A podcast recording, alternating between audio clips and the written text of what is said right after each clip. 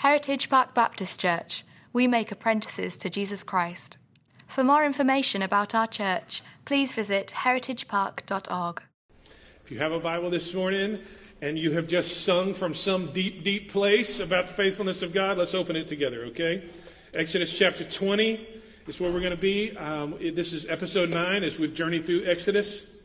We're going to complete uh, the Ten Commandments today. That's the plan, okay? So six commandments ahead and uh, a lot to a lot to be. If you need a Bible that uh, you can open and have in front of you, some on the sides of the tech booth, feel free to grab one. If you are a user of the Bible app, please feel free to grab that uh, app, open it up, and uh, you can find our live event, track along with scriptures and sermon notes and other things in there. Um, here we go. I, I want to start just with review, uh, just very, very briefly uh, with review. In Exodus chapter 20, we're going to start at verse 1. We're going to read um, quite, quite, a bit here on the front end, but just hang in there with me. Here we go. Uh, and God spoke all these words, saying, I am the Lord your God, who brought you out of the land of Egypt, out of the house of slavery. This is where we started last week, that God has a declaration for you and I to hear. We don't have the, uh, the um, we, we don't have the opportunity to miss that God is speaking in this moment. He's very clear. This is what I am saying, okay? And uh, here's what he's saying. Number one, he is the Lord. He has the authority to say these things and to say them specifically to you and to me. It's not a matter of God would just speak it and everybody's like, oh, okay, yeah. Or, oh, okay, maybe. Or, yeah, okay, thanks for the advice. This is the Lord. He says, I am the Lord. I am the I am, your God. And so he has the authority to say what he's going to say. Secondly, um, who brought you out of the land of Egypt, out of the house of slavery. He's not only the Lord, he's also our liberator, the one who gives us freedom. And so the intent of him speaking these words to us is for us to live free. One of the great lies is that people say, oh, well, God, when He speaks to us, when He says things to us, when He gives us commandments, that these things now wrap us up and make us, uh, put us in bondage. It's just a different kind of bondage. Religious bondage or whatever. Behavioral bondage, whatever. Listen, nothing could be further from the truth. God gives you, uh, He gives me these commandments for our joy. And if you hear a different voice, if you've got a different input, if you think something else, I'm telling you, it's a lie. We looked at this last week, Deuteronomy chapter 4. Um, he gives these commandments to bless us and for us to be a blessing uh, in the land. And so he, he, the lawgiver, speaks these words to us. And he does so so that you and I can live in the freedom that he has purchased for us. Please note, he has already brought them through the Red Sea. He has already brought them out of Egypt. He has um, uh, purchased for them. He has delivered them, and they now have the opportunity to, to live in freedom. Their story, folks, is our story. Their story, the things that they experience, these are the things that we experience. We have a deliverance. And we now have the opportunity to live as the new people of God because the good news is He not only is making a new person out of each and every one of us, but He is bringing us together as a new people who live like this. So, verse 3 You shall have no other gods before me. You shall not make for yourself a carved image or any likeness of anything that is in heaven above, in the earth beneath, or is in the water under the earth. You shall not bow down to them or serve them, for I, the Lord your God, am a jealous God, visiting the iniquity of the fathers on the children to the third and fourth generation, those who hate me, but showing steadfast love, and don't miss this, showing steadfast love to thousands to those who love me and who keep my commandments. And so the idea, one, one more time, is that every person in every generation is responsible for uh, responding to who God is and what he desires for us. Verse 7 You shall not take the name of the Lord your God in vain. It, we talked about this last week. This is much broader than just asking God to curse someone, uh, but it is, it is uh, emptying it of its value, uh, misusing it in some way. For the Lord your God will not. Um, uh, uh, hold him guiltless who takes his name in vain. Remember the Sabbath, he says, verse 8, uh, to keep it holy. Six days you shall labor,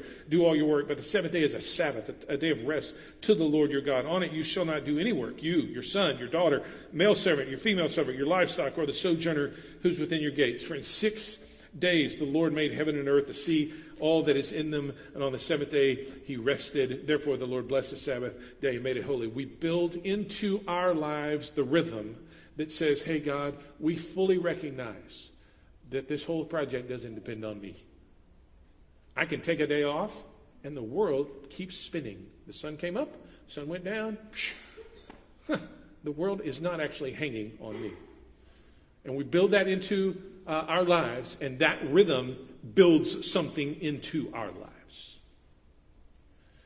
And today we're taking these last six, okay? So um, these commandments for our joy. I, I just want to note that uh, the, the, if you will, the vertical expression, our duty, um, our, our uh, responsibility, our obedience, and our joy directed toward God now begins to flesh itself out in our relationships with others. And where does he start? Verse um, 12 Honor your father and your mother, that your days may be long in the land that the Lord your God is giving you. So he starts with honoring. So be honoring. This is number commandment number uh, five here.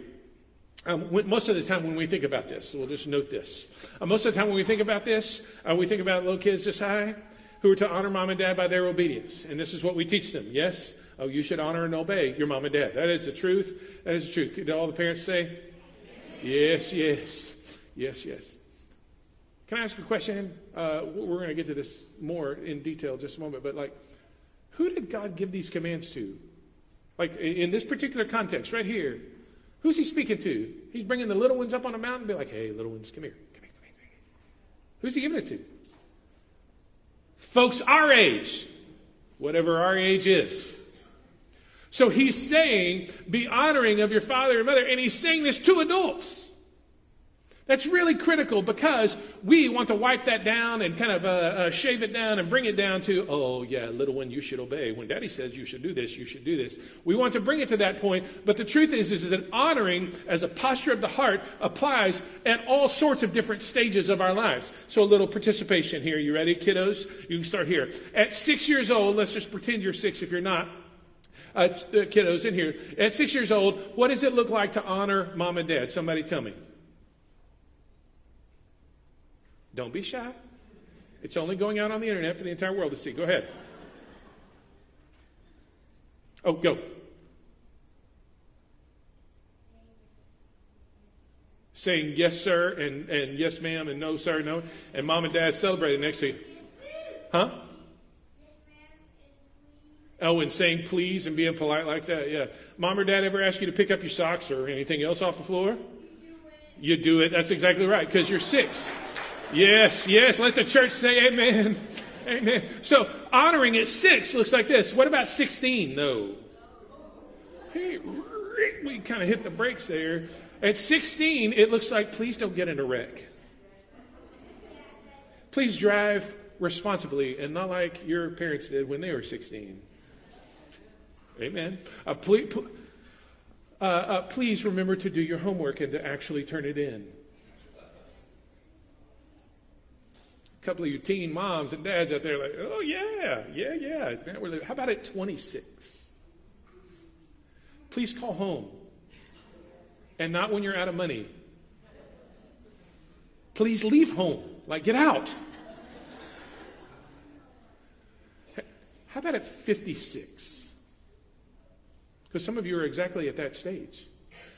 And the honoring mom and dad at 56 takes on a I'm going to step into a role. They have cared for me my entire life, and now I get the privilege. It is a duty for sure, but a privilege of stepping in to take care of them in this winter season of life. And I just, I, there are people in here, there were uh, two or three in the first service as well, who are at this stage of their life taking care of parents in their home or very close. And I just say to you, 1 Timothy 5 is pretty clear about that. You're doing a good job, and this is what the Lord wants. Way to go. You are reflecting the gospel to a watching world by willing to, being willing to sacrifice yourself and your desires and your ambitions and any number of other things to care for those who have gone before you. Way to go. Honor your mom and dad. And he comes with an incredible promise that it may go well with you um, here um, in, in, the, in the land. Okay, so uh, here's how we shook this out. Just two things underneath this. Um, you become, uh, how does it look at every stage? What does it look like to honor your mom and dad? Um, it looks like becoming the kind of person who does what God wants, becoming an honorable person. That is what everybody wants. I mean, every parent I know wants their kids to grow up uh, to be an honorable person. Nobody, oh, yeah, well, I really hope they grow up and be a thief. No, nobody says, and they want to grow up and be an honorable person. And so, do what God, to grow up to do what God wants. And you do that at every stage of life. And secondly, I picked this up from my wife, so she gets full credit on this, to recognize and relate to them based upon who they are and not who you need them to be. I, I am standing here at the front. I do not know every situation in which you are living. I do know this. Some of the family strife would go away if we would let them be who they are instead of who I actually need them to be. Because there are times when I can't, the things that I want from them are not things that they are capable of giving me. I, I can't change them. There are parts of them that I cannot change.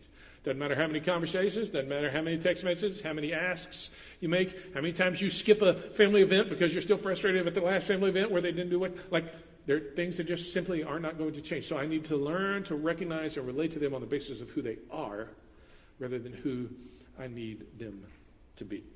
And, and fundamentally, the question underneath that is Is God, do you believe that God is our creator?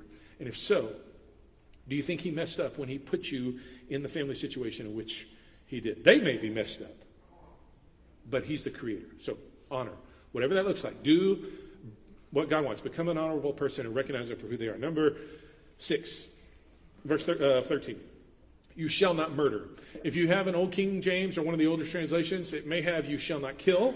Uh, I want to um, uh, just broaden that slightly to say uh, that was a good translation in the 1600s. We've learned a lot about the word there uh, since then. And so it would be something along the lines of, You shall not kill unlawfully. Um, and, and there, it's, it is more related to murder, although it's more than that. Uh, this is how one of the commentaries broke it down. It could be murder in cold blood. It could be manslaughter in a fit of rage. It could be negligent homicide because you're looking at your phone instead of driving. It could be recklessness. It could be carelessness.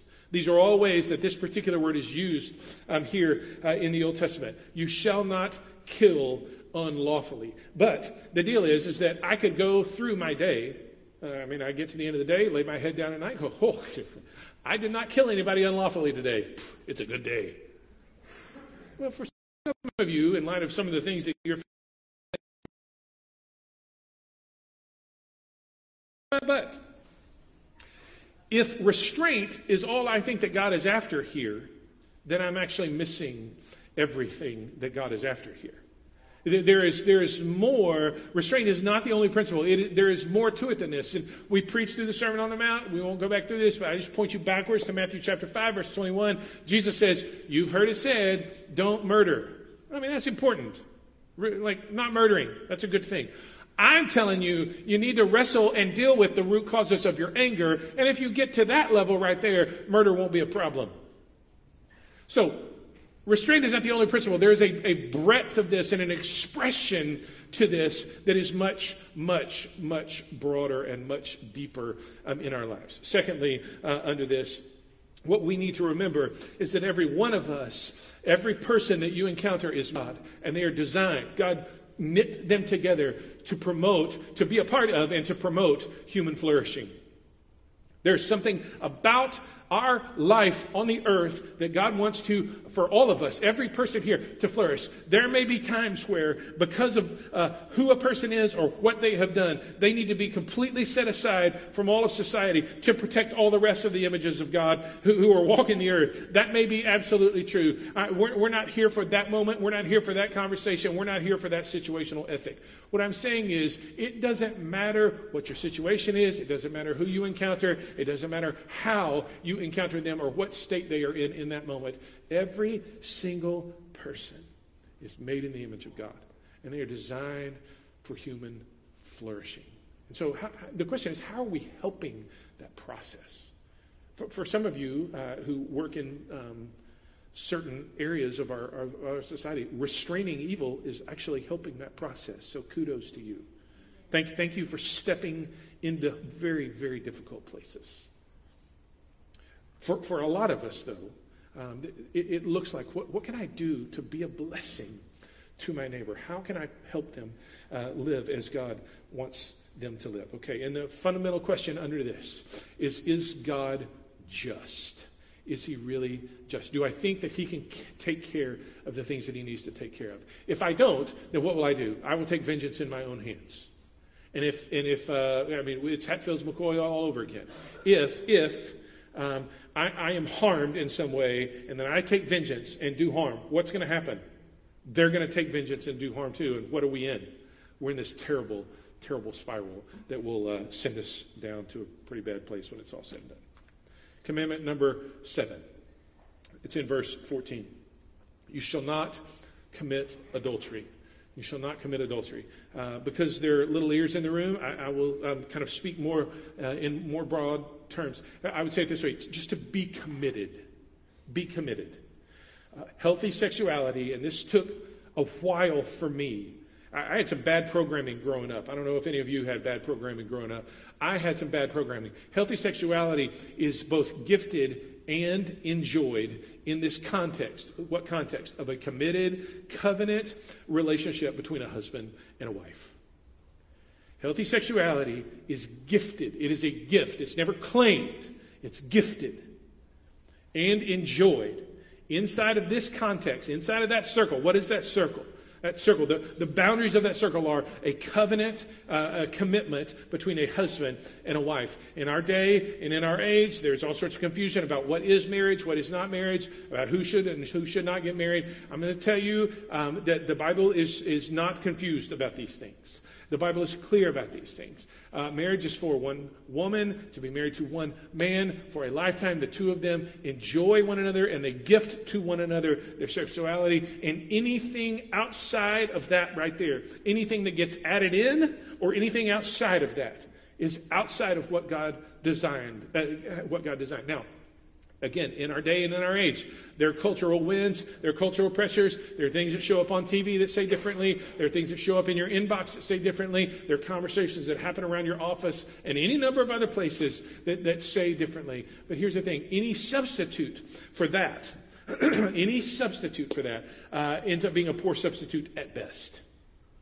And, and most likely has devastating consequences, particularly even deadly consequences for relationships, for humanity, humans specifically. The, the, the fundamental question underneath that, I think, in our day and in our age, is this Is God right? Is He right? So some of us, because of our programming, whatever it may be, and, or the experiences that we've had, some of us think, uh, well, God's, like the thing that we associate with this particular area is that God's mad. Oh, I can't believe they're doing that, or I can't believe that you did that, whatever. Listen, uh, there is some frustration on God's part. Don't, don't get it wrong here. The, the main thing is God is right, and that's what you need to hear. He, he has a way that He has designed things. And when we step out of that design, and introduce other things either into uh, that or uh, step out on that, it, it, it's a poor substitute at best. At best. Most of the time has destructive, uh, destruct, destructive consequences that go along with it. Be committed. One man, one woman, husband, wife, covenant relationship. And the gift then is given and enjoyed in that particular context. Verse 15 You shall not steal. To say more positively, to be upright. Now, um, there are various uh, expressions and perpetrators when it comes to uh, the violation of this commandment. Let me just give you again. Somebody uh, this week um, I was doing some study on this. Uh, somebody in a commentary listed out uh, several ways uh, that this specifically, um, that, that this word is used specifically. Let me just rattle them off burglary, robbery. I didn't even know most of this was different, but here we go burglary, robbery, larceny, hijacking, kidnapping, shoplifting, pickpocketing, embezzlement, extortion, and racketeering. You're welcome. You got all of that wrapped up in this one particular commandment you shouldn't steal. In other words, to be upright. Again, the, the, the stealing has many expressions. We just went through this whole list burglary, robbery, larceny, hijacking, kidnapping, shoplifting, pickpocketing, embezzlement, extortion, and racketeering. It has many expressions, but it also has many perpetrators. It also has many perpetrators. Uh, this is true of employers and employees. It's true on kind of societal structure levels as well as small business levels. So let's just walk through that. On the employee, uh, on the employee side, um, it, when you uh, are Facebooking during paid time or uh, goofing off during paid time, you're stealing from your employer when you pad uh, the um, expense account or uh, the expense report uh, or the per diem, you know, becomes a little bit more than just per diem uh, to you, you're stealing, okay? And so uh, you, there are ways that employees steal from their employers. There are ways that employers steal from their employees too. And I'll just give you an example. Uh, you're in a, a, team setting and uh, there's five of you, and the company comes along and goes, oh, you know, our revenue is pretty bad right now, so we've had to let Joe go. Poor Joe. But we're counting on you to pick up some of his slack. Now, are they going to pay you for that slack? Toast, do they pay you for that slack? No, they don't pay you for that slack. They, they think you should do both jobs in the one for the one salary. And all of a sudden, their revenue is through the roof. Why? Because they were paying five people, now they're only paying four. And look, they're still producing, right? They're expecting now 60 hours of you instead of the normal 40 or whatever it is in your situation that you work. They don't worry about overtime. They don't worry about comp time. They just oh, this is temporary. Those of you in corporate life, come on. You know how this goes. So employers steal from employees as well. It's not as if it's uh, just one or the other. It's true in societal structures and as well as small businesses. Societal structures, credit card companies. You go from 17.99%, which is its own issue, um, up to like 29.99% when you miss that one payment. And by the way, they're sending credit card applications to college kids who don't have jobs. Uh, listen, it's not only unwise, it's wrong. It's wrong. Because now those college kids are paying, uh, you know, 7% on their student loans and 30% on their credit card. That's wrong. Uh, um, insurance companies who are build in denial. I mean, they, they build it into their we could keep going. But, but also um, in, in, small businesses, not just big corporation, you know, kind of societal structure. Small business. I'll give you an example. You go down, not, I don't think you have to go very far down this way, down 528. Um, you can certainly drive down basically any street around here. And they, they have these little stores that are payday loans. Uh, you know, three days from now I get my paycheck, but man, I got a bill that's due today. They're going to cut off my electricity. So what do I do? I go in there and I get a loan. They're happy to give you a loan for your paycheck. And, but when you look at the uh, annual percentage rate, it's like 800% or something like that. Like, folks, that's, that's, that's thieving. That is stealing. That is robbery. And so, man, I, I just like, let's recognize that this has many expressions. Because when we think, we think, oh, I shouldn't take gum from the uh, place right by the cash register. Yes, you should not do that. That is true. But this is much broader. And, and, it, and it, uh, the, the justice that God wants in society um, on, this scale. It has many expressions, many perpetrators. He wants a justice that is different uh, than that. So, uh, I, again, a book I was reading, I just thought this was a great little phrase here, so I'm putting it out there. Um, pastorally speaking, the, the guy who wrote the book, he was saying, hey, wh- where do you take this pastorally? Just remind your people, and I love this, to stay out of the weasel zone. Weasel zone. Over here, living an upright life. Over here, I committed a felony and they've impaneled a grand jury. Weasel zone is right here. Between upright and felony is the weasel zone. And what he said was, remind your people to stay out of that. So, my people, stay out of there, okay? Don't end up there. Because that eats away and eats away, and all of a sudden, one little thing becomes another little thing, becomes another little thing, and then you're Enron. Nobody laughed. Stay out of the weasel zone. Secondly, and I, again, I think this is what's fundamental and underneath this. Do I trust God's provision for me as well as you? If I'm trying to steal from you, then what I think is God shouldn't have given you that. If I'm, if I'm stealing for me, for my sake, then I think, oh, God's not taking care of me. Do I trust God's provision for you and for others? Got to move on here. Here we go. You ready? Uh, verse 16 now. You shall not bear false witness against your neighbor. Uniquely, uh, he's put this in a legal context because uh, a false witness in a court at that time could lead to somebody's execution. So you want to be very, very, very truthful about this. Um, he, here's the deal we live in an age where we get stories, we don't always get facts. Folks, the stories cannot be more important than the truth.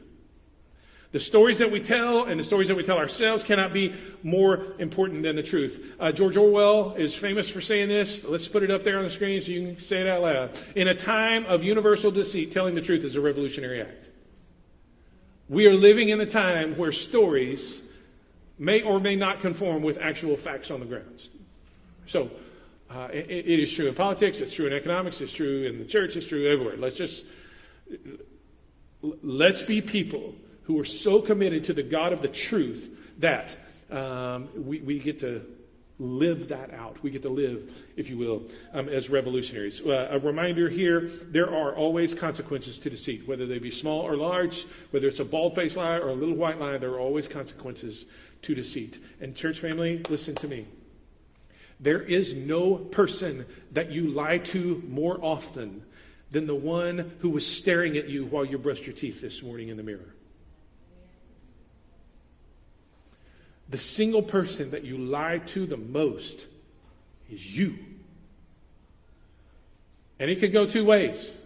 Well, I don't think God's really like that for me. I don't think I'm that um, loved. I, I, mean, you, you can go that way, or you can go with, oh, it's probably not that big of a deal. Uh, this won't hurt that one time. There is nobody, there is nobody you lie to more uh, than yourself. I want to put a little bit more pastoral um, application here, just quickly. For those of you who participate in social media, I just want to encourage you please be careful in what you post, lest you become a violator of the Ninth Commandment. be truthful in the things that you say online.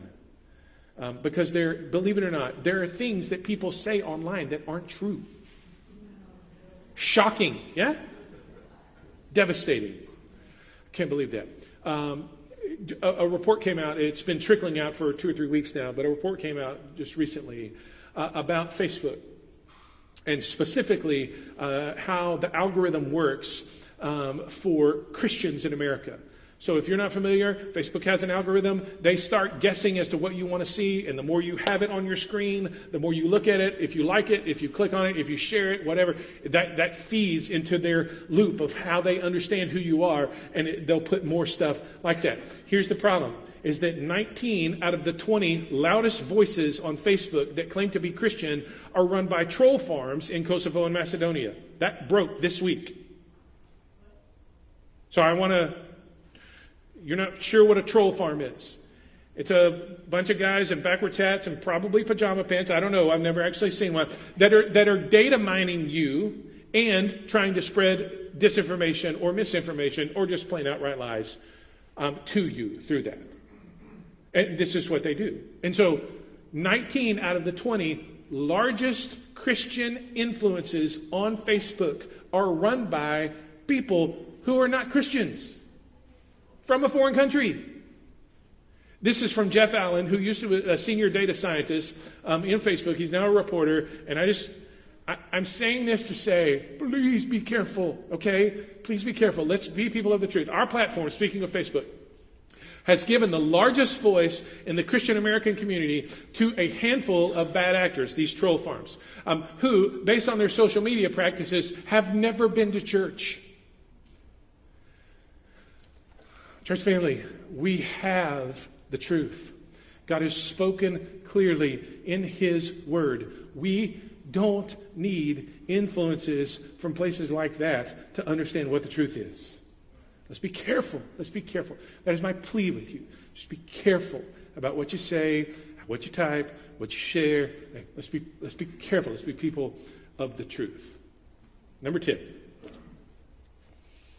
Verse 17, you shall not covet your neighbor's house, you shall not covet your neighbor's wife, male servant, his female servant, or his ox, or his donkey, or anything that is your neighbor's. This is about being content. Number 10, uh, commandment number 10, being content. Do not covet. It is more than wanting uh, what we don't have, it is also wanting uh, what you have. It is, it is wanting um, what someone else has. And I am not willing to pay the price to obtain it. So you've worked hard for something. Coveting says, I want what you have. I'm not going to work that hard to get like that. Perfect example of this is going on just down the hall right now. You have given birth to some profound sinners. They are in violation of the Ten Commandment. I guarantee you right this second. You walk down here, go left where the colorful hallway is. You'll see some little ones down there, this tall, running around. There's a toy, I guarantee, somewhere in that in any of those rooms. There's a toy that's on the floor. You know what's uninteresting? Well, excuse me. You know what's true about that toy? It is thoroughly uninteresting. But if I pick that toy up, now all of a sudden David wants that toy, only because I'm holding it. So there's two year olds down the hall who are violating the Ten Commandment.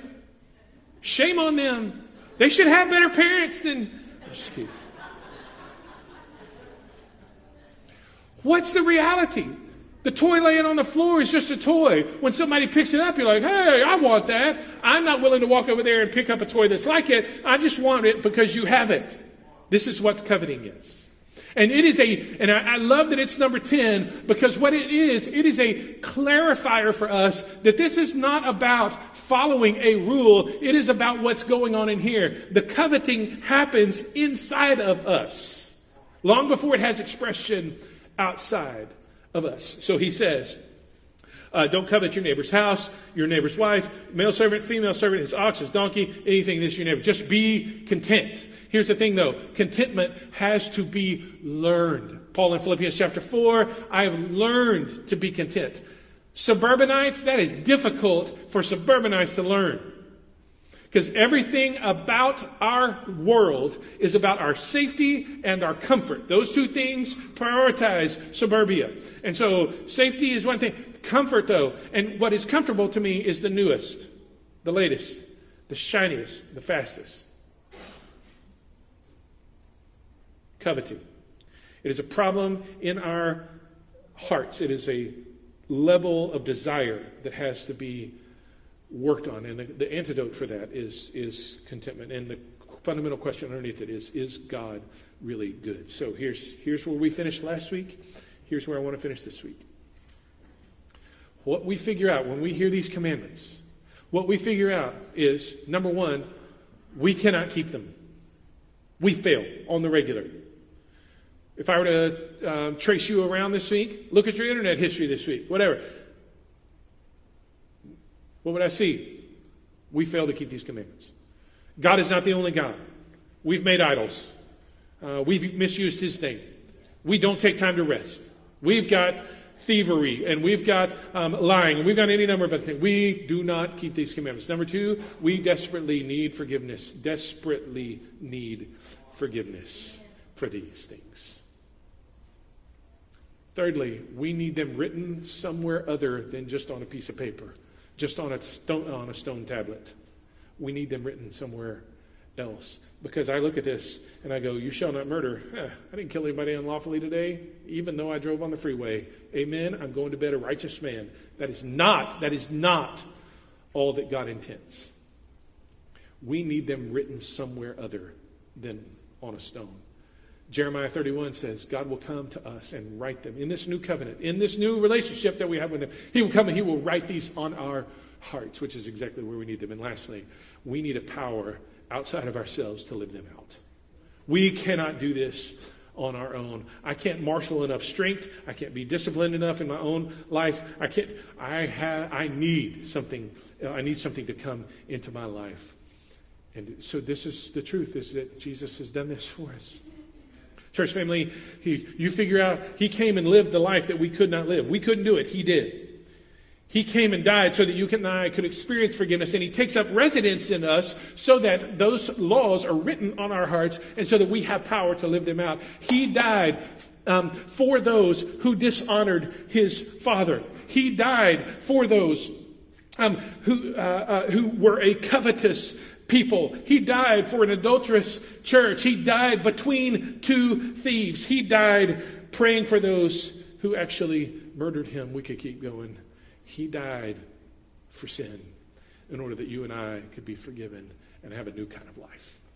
So if you're not a Christian in here, if you're watching online, you're not a follower of Jesus, I want to invite you to give your life to him today. No matter what is in your past, I know that he will step into your world in this moment and forgive you. He will, and he will give you a new kind of life. If you are a Christian in here, maybe one of these things has really landed on you and you think, boy, this is where the business needs to happen this week. Well, get to the business then. Set some things before him put some things in place, say some things out loud, so that His work can begin in you and come out of you through a kind of life that looks like what He has described here. This is about, this story of Exodus is our story. It is a story of deliverance and the new people of God. Let me pray for us. Father, thanks for the opportunity to hear from your word now. And um, I simply pray that uh, what what will go down in the next few moments is the kind of um, pressing down of your truth upon our lives. We've heard words, we've heard your truth, we've heard commandments, we've heard application, we've heard explanation. What we need, though, is for your Holy Spirit to take it and to push it down in the places where it needs to get pushed down. So, um, please go to work. And every person who's in the room right now, every person who's watching online, would you please work in our lives so that we not only have experienced this deliverance, but we live as this new people of God. We are changed, transformed. For some of us, it, it will require some tearing of some things. It, it will require some, you, you will need to flip some tables in our lives. So be it. For, for some of us, you will need to bring some healing to some places. Lord, let it be.